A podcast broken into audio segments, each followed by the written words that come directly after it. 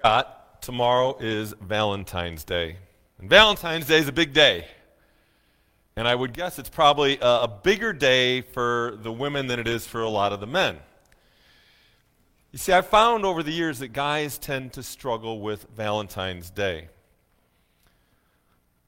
Let's face it, some of us guys aren't too smart when it comes to romance. And so, to help my fellow knucklehead guys out this morning, I'm going to share a few words of wisdom for Valentine's Day. Now, as I do this, I realize it's probably too late to help out for this year. And guys we'll probably forget this again next year, and all I can say is I tried. So, guys, these words, these words apply to your girlfriend, your wife, your daughter, and your granddaughter.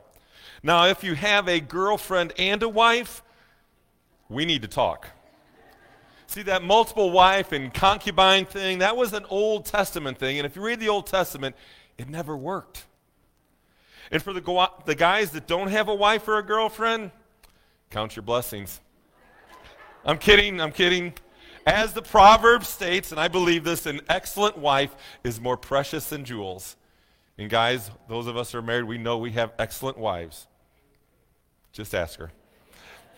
Now, if you don't have a wife or a girlfriend, I want you to listen anyway, because these wise words may come in handy down the road. I want to start off with sending flowers. If you're sending flowers, I think most of you probably know this, but if you're sending flowers, send them to her work. See, flowers can be pretty meaningless unless other women get to see your gal receive them. And you can even spice it up by including a note with the flowers that says, From your secret admirer. That will keep the workplace buzzing for days. Now, this is a really, really sweet one. This is don't forget a daughter or a granddaughter. I think that's very important because they like Valentine's Day too. Now, this third one here is a helpful bit of wisdom. Basically, you know that saying, it's the thought that counts? Sounds nice, but guys, it's a lie. Flowers, diamonds, chocolate, dinner reservations, or whatever count a whole lot more than nice thoughts. Now, I got to admit, I know one guy who nailed this this year. He bought his wife a new house for Valentine's Day. And all I can say is he hit the bar way too hit set the bar way too hard because what is he going to do next year? Now a little more advice is number 4 is don't wait until the next day before you order flowers, order present online, buy a card or make dinner reservations. I've been there. I've done that. It isn't pretty. This year, I can say that I bought Mary's Valentine's Day card several days ago. I was on the right track, but sadly, Mary had to order her own Valentine's Day gift. Big time fail. And all I can say, I was so close. Now, I learned this one at the lunch bunch this week. Make sure you got the right name on the card. Don't give Sally a card with the name Ruth on it. One of our men did that when he was much younger. Not to his wife, it was long before that. And if you forget to buy something for her or do anything for her, beg for forgiveness. It isn't very manly, but it might work. Or if you want, you could go the complete opposite direction and just say to your wife or your girlfriend or whoever, say, Woman, it's a stupid holiday, get over it. And the only thing I would say is if you take that approach, remember to dial 911 first because you're going to need the ER. And as I'm watching out this morning, I don't see any of you doing it, maybe one of you back there. If you're on your cell phone, I know what you're doing. And more importantly, the woman sitting next to you knows what you're doing as well. And like I said, it's probably too late to order anything for tomorrow, guys. And with all that, I think we need to pray.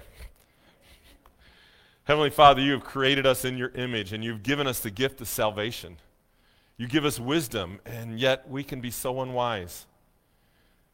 We ask you to forgive us. We ask you to instill in us a new heart. Show us the truth that we may follow in your ways, and we give you the glory. Amen.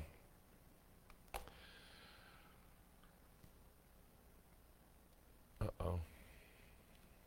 There you go. Whoa, whoa. Okay.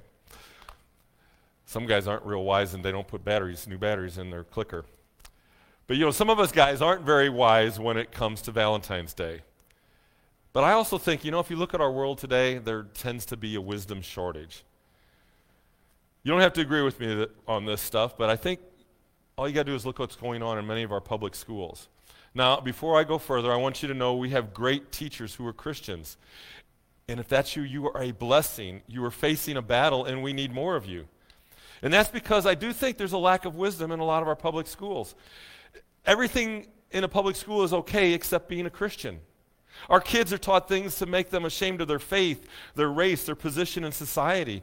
And I know it because I've read some of the assignments that have been given to high school students. It's crazy. And from my small sample, uh, it appears the idea is to teach kids what to think and not how to think. We need to teach them how to think.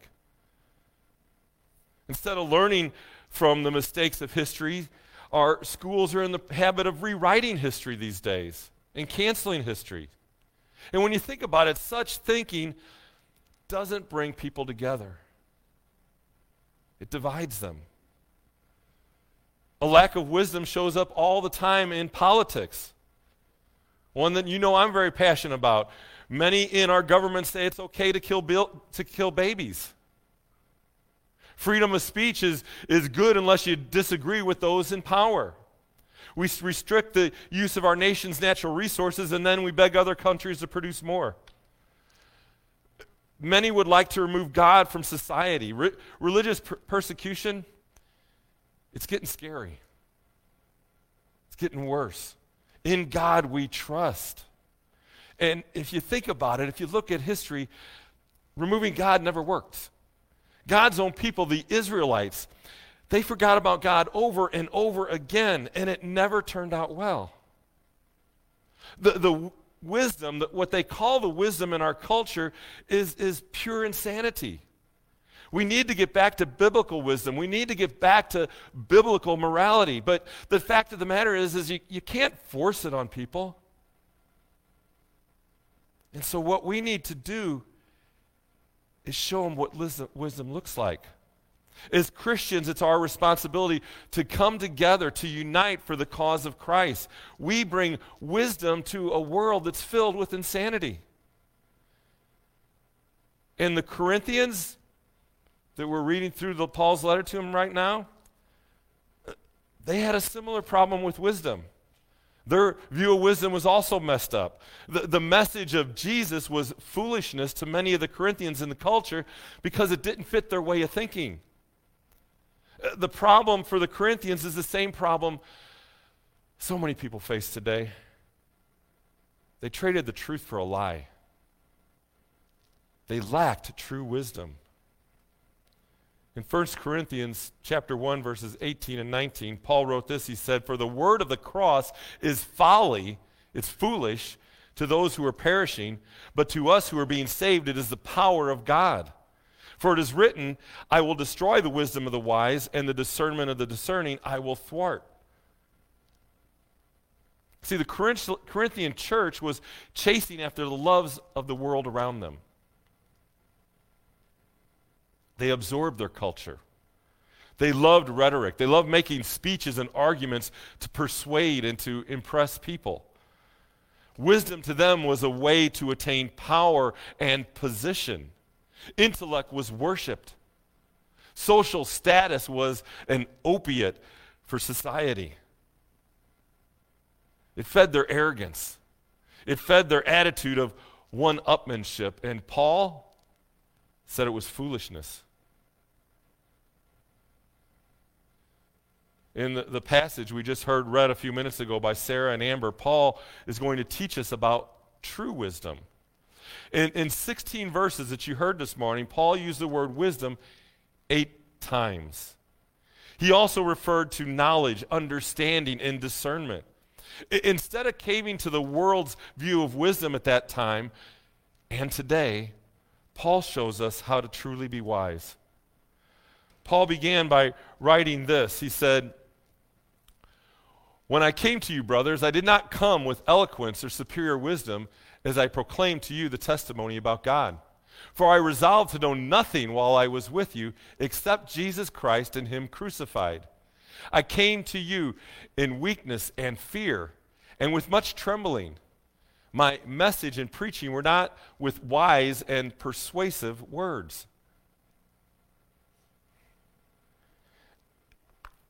Paul was being humble here, but in a sense, you could also say Paul was taking a shot at the Corinthian culture. They loved wise and persuasive words, and Paul said, I didn't do that. I didn't need that. Paul said he also didn't come with eloquence or superior wisdom. He said his knowledge was limited. He said he came in weakness and fear and trembling. And the reason Paul said that is because he knew that he wasn't worthy to share the message that he had been given. His power wasn't in himself. His power was in God. His power was in the message that he was delivering.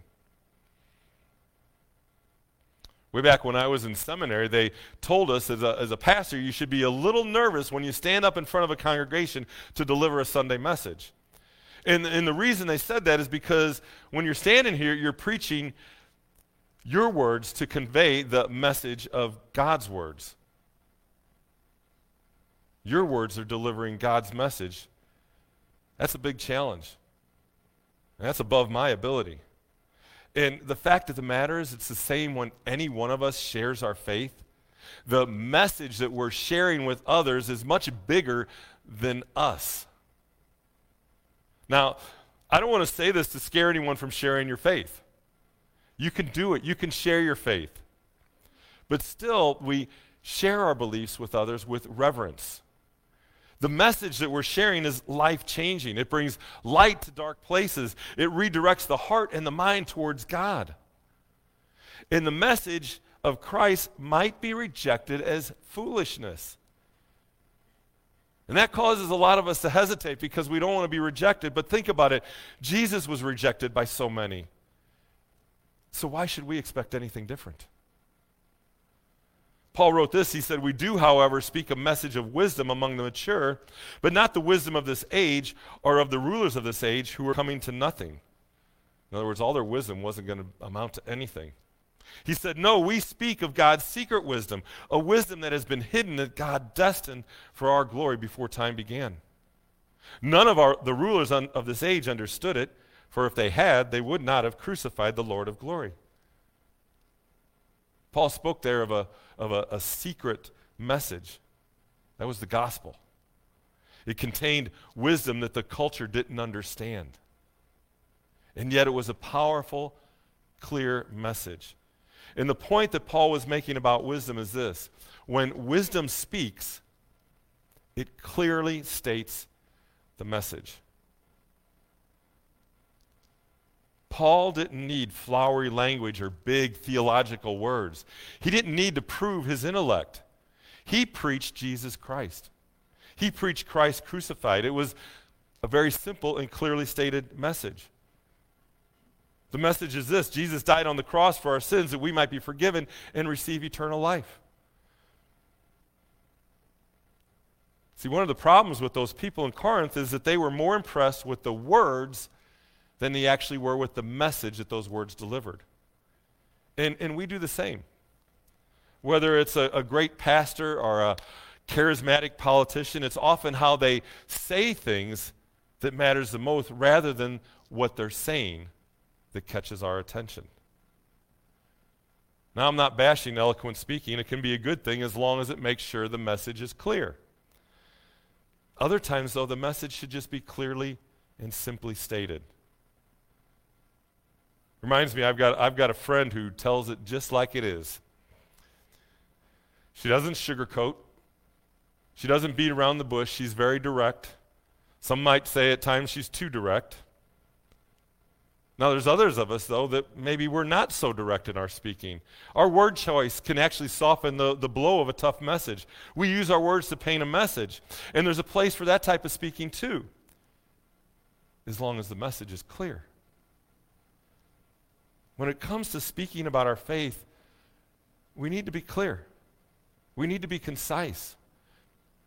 We don't need to be a Bible scholar. We don't need big words. Many times we don't even need to have deeply thought out arguments. We just tell it like it is. Tell them what Jesus means to you. Give people the clearly stated good news. Let them know that Jesus died for them and that he will change their life if they trust in him.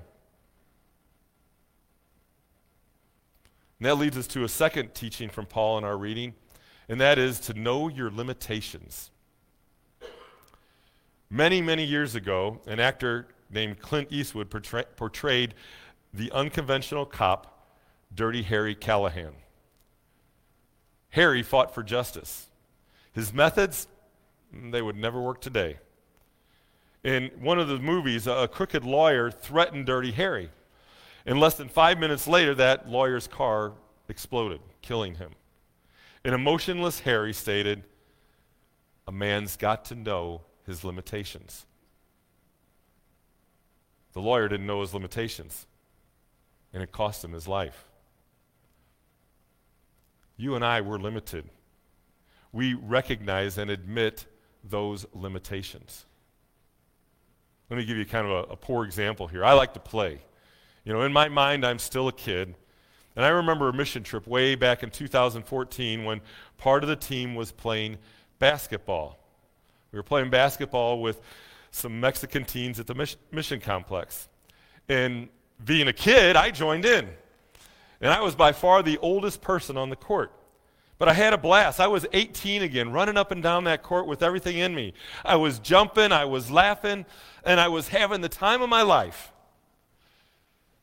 And then I paid for it. The next few days, I was hurting. My back hurt. My ankles hurt. My knees hurt. Every muscle in my body hurt.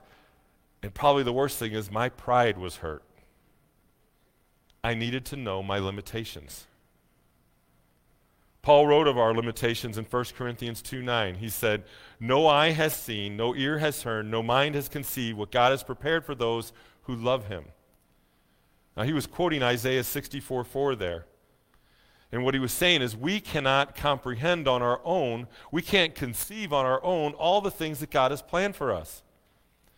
A few verses later, Paul said, no one knows the thoughts of God except the Spirit of God. In Isaiah 55, 8, and 9, we read, God says, For my thoughts are not your thoughts, neither are my ways, are your ways my ways. For as high as the heavens are above the earth, so are my ways higher than your ways, and my thoughts higher than your thoughts. Words of wisdom. Because I think we try to figure out God all the time. And when we do that, we kind of put God in a box.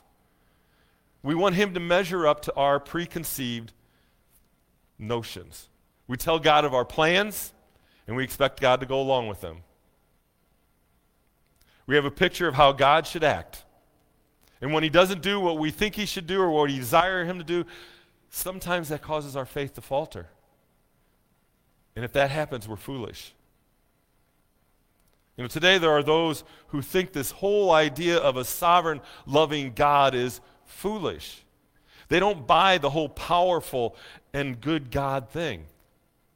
And one of the favorite questions of people like this is to ask a, a question of Christians. They ask, why does a good God let bad things happen to good people? Let me say it again.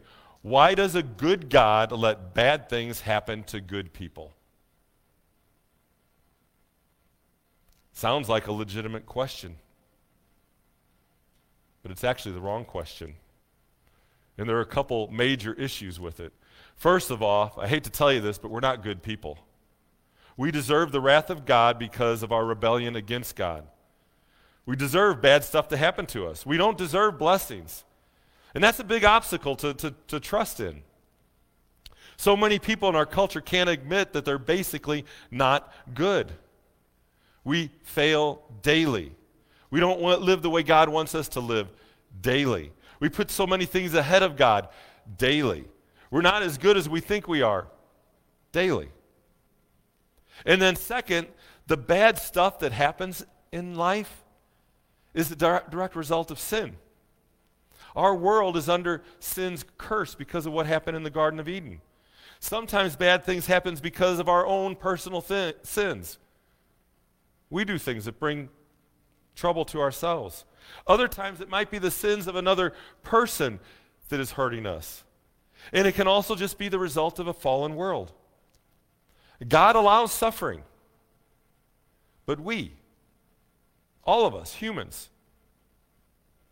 are to blame because of sin. And so the question we should ask, a better question, is this one What are we supposed to do with when bad things happen in our life? What are we supposed to do when bad things happen in our life? And the answer is this suffering and pain should draw us closer to God. It's only through Him that we find comfort and hope when the world is crashing all down around us. And God may not take away the pain, but He will bring peace to His children. And, and even in this question and the answer I just gave you, I have to say there's mystery. We don't fully understand God. He has revealed himself to us, but we're finite, and he is infinite. We can't possibly figure God out. Paul wrote one time that we see through a mirror dimly. I mean, think about a mirror. Think about a mirror in a dark room. If you look in that mirror, you can see your reflection, but it lacks color. Details are not clear. And that's kind of how we see God today. We see him, but not clearly. One day we're going to meet Jesus face to face, and then we will see perfectly. In, the meantime, we seek, study, and seek to understand God more deeply. We realize that we're going to be limited in our understanding, but we have enough faith and wisdom to trust in Jesus. And that faith that wisdom is powered by the Holy Spirit. The third teaching of Paul is that wisdom speaks when you and I rely on the Holy Spirit. Right after Paul wrote, No eye has seen, no ear has heard, no mind has conceived what God has prepared for those who love him, love him, he added this. He said, But God has revealed it to us by the Holy Spirit, or by his Spirit. The Holy Spirit knows the thoughts of God the Father since they're one. Paul wrote this. He said, since he says, We have not received the Spirit of the world, but the Spirit who is from God, that we may understand what God has freely given us. He added, This is what we speak, not in words taught to us by human wisdom, but in words taught by the Spirit, expressing spiritual truths in spiritual words. And what that means is that even though much about God is a mystery, it's above our understanding. You and I know what we need to know. We've been freely given knowledge of Christ, what he did for us, and what he continues to do. The Holy Spirit opens our hearts and minds to the wisdom of God. He helps us grow in faith. He guides us. There are times that we don't know what to say. And the Holy Spirit gives us words. When we don't understand, the Spirit will give us the understanding we need. Not necessarily the Spirit, the understanding we want, but what we need. Paul in this passage also, though, provided some words of warning. He said, The man without the Spirit does not accept the things that come from the Spirit of God, for they are foolishness to him. And he cannot understand them because they are spiritually discerned. The spiritual man makes judgment about all things but he himself is not subject to any man's judgment. You see, because of the Holy Spirit, you and I have the mind of Christ. And that means we can think like Christ. We can look at the world the way Jesus sees it. We have godly wisdom. Our wisdom is not perfect, but we have godly wisdom, a wisdom that the world will never understand. So what? You know, so what does this mean to all of us when we wake up Monday morning? Well, I think it means a lot. It, it means that when Jesus is your Lord and Savior, you will see the world differently. The culture is not going to understand. Some are going to think you're foolish. And sadly, they are the fools. It means we have wisdom from God. It, it doesn't make us better than anyone else but it does give us the hope and strength that we need to live a life with purpose. We live for Christ as we enjoy the blessings that God has given us. And it also means that we have the truth. And we can clearly speak the truth. We realize our limitations. We know God has given us what we need. We have wisdom. And so we come together in the power and the wisdom of the Holy Spirit to do our part to improve our families, our communities, and even the world. Let us pray.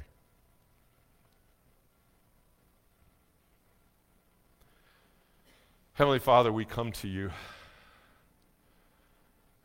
We come to you sometimes not understanding.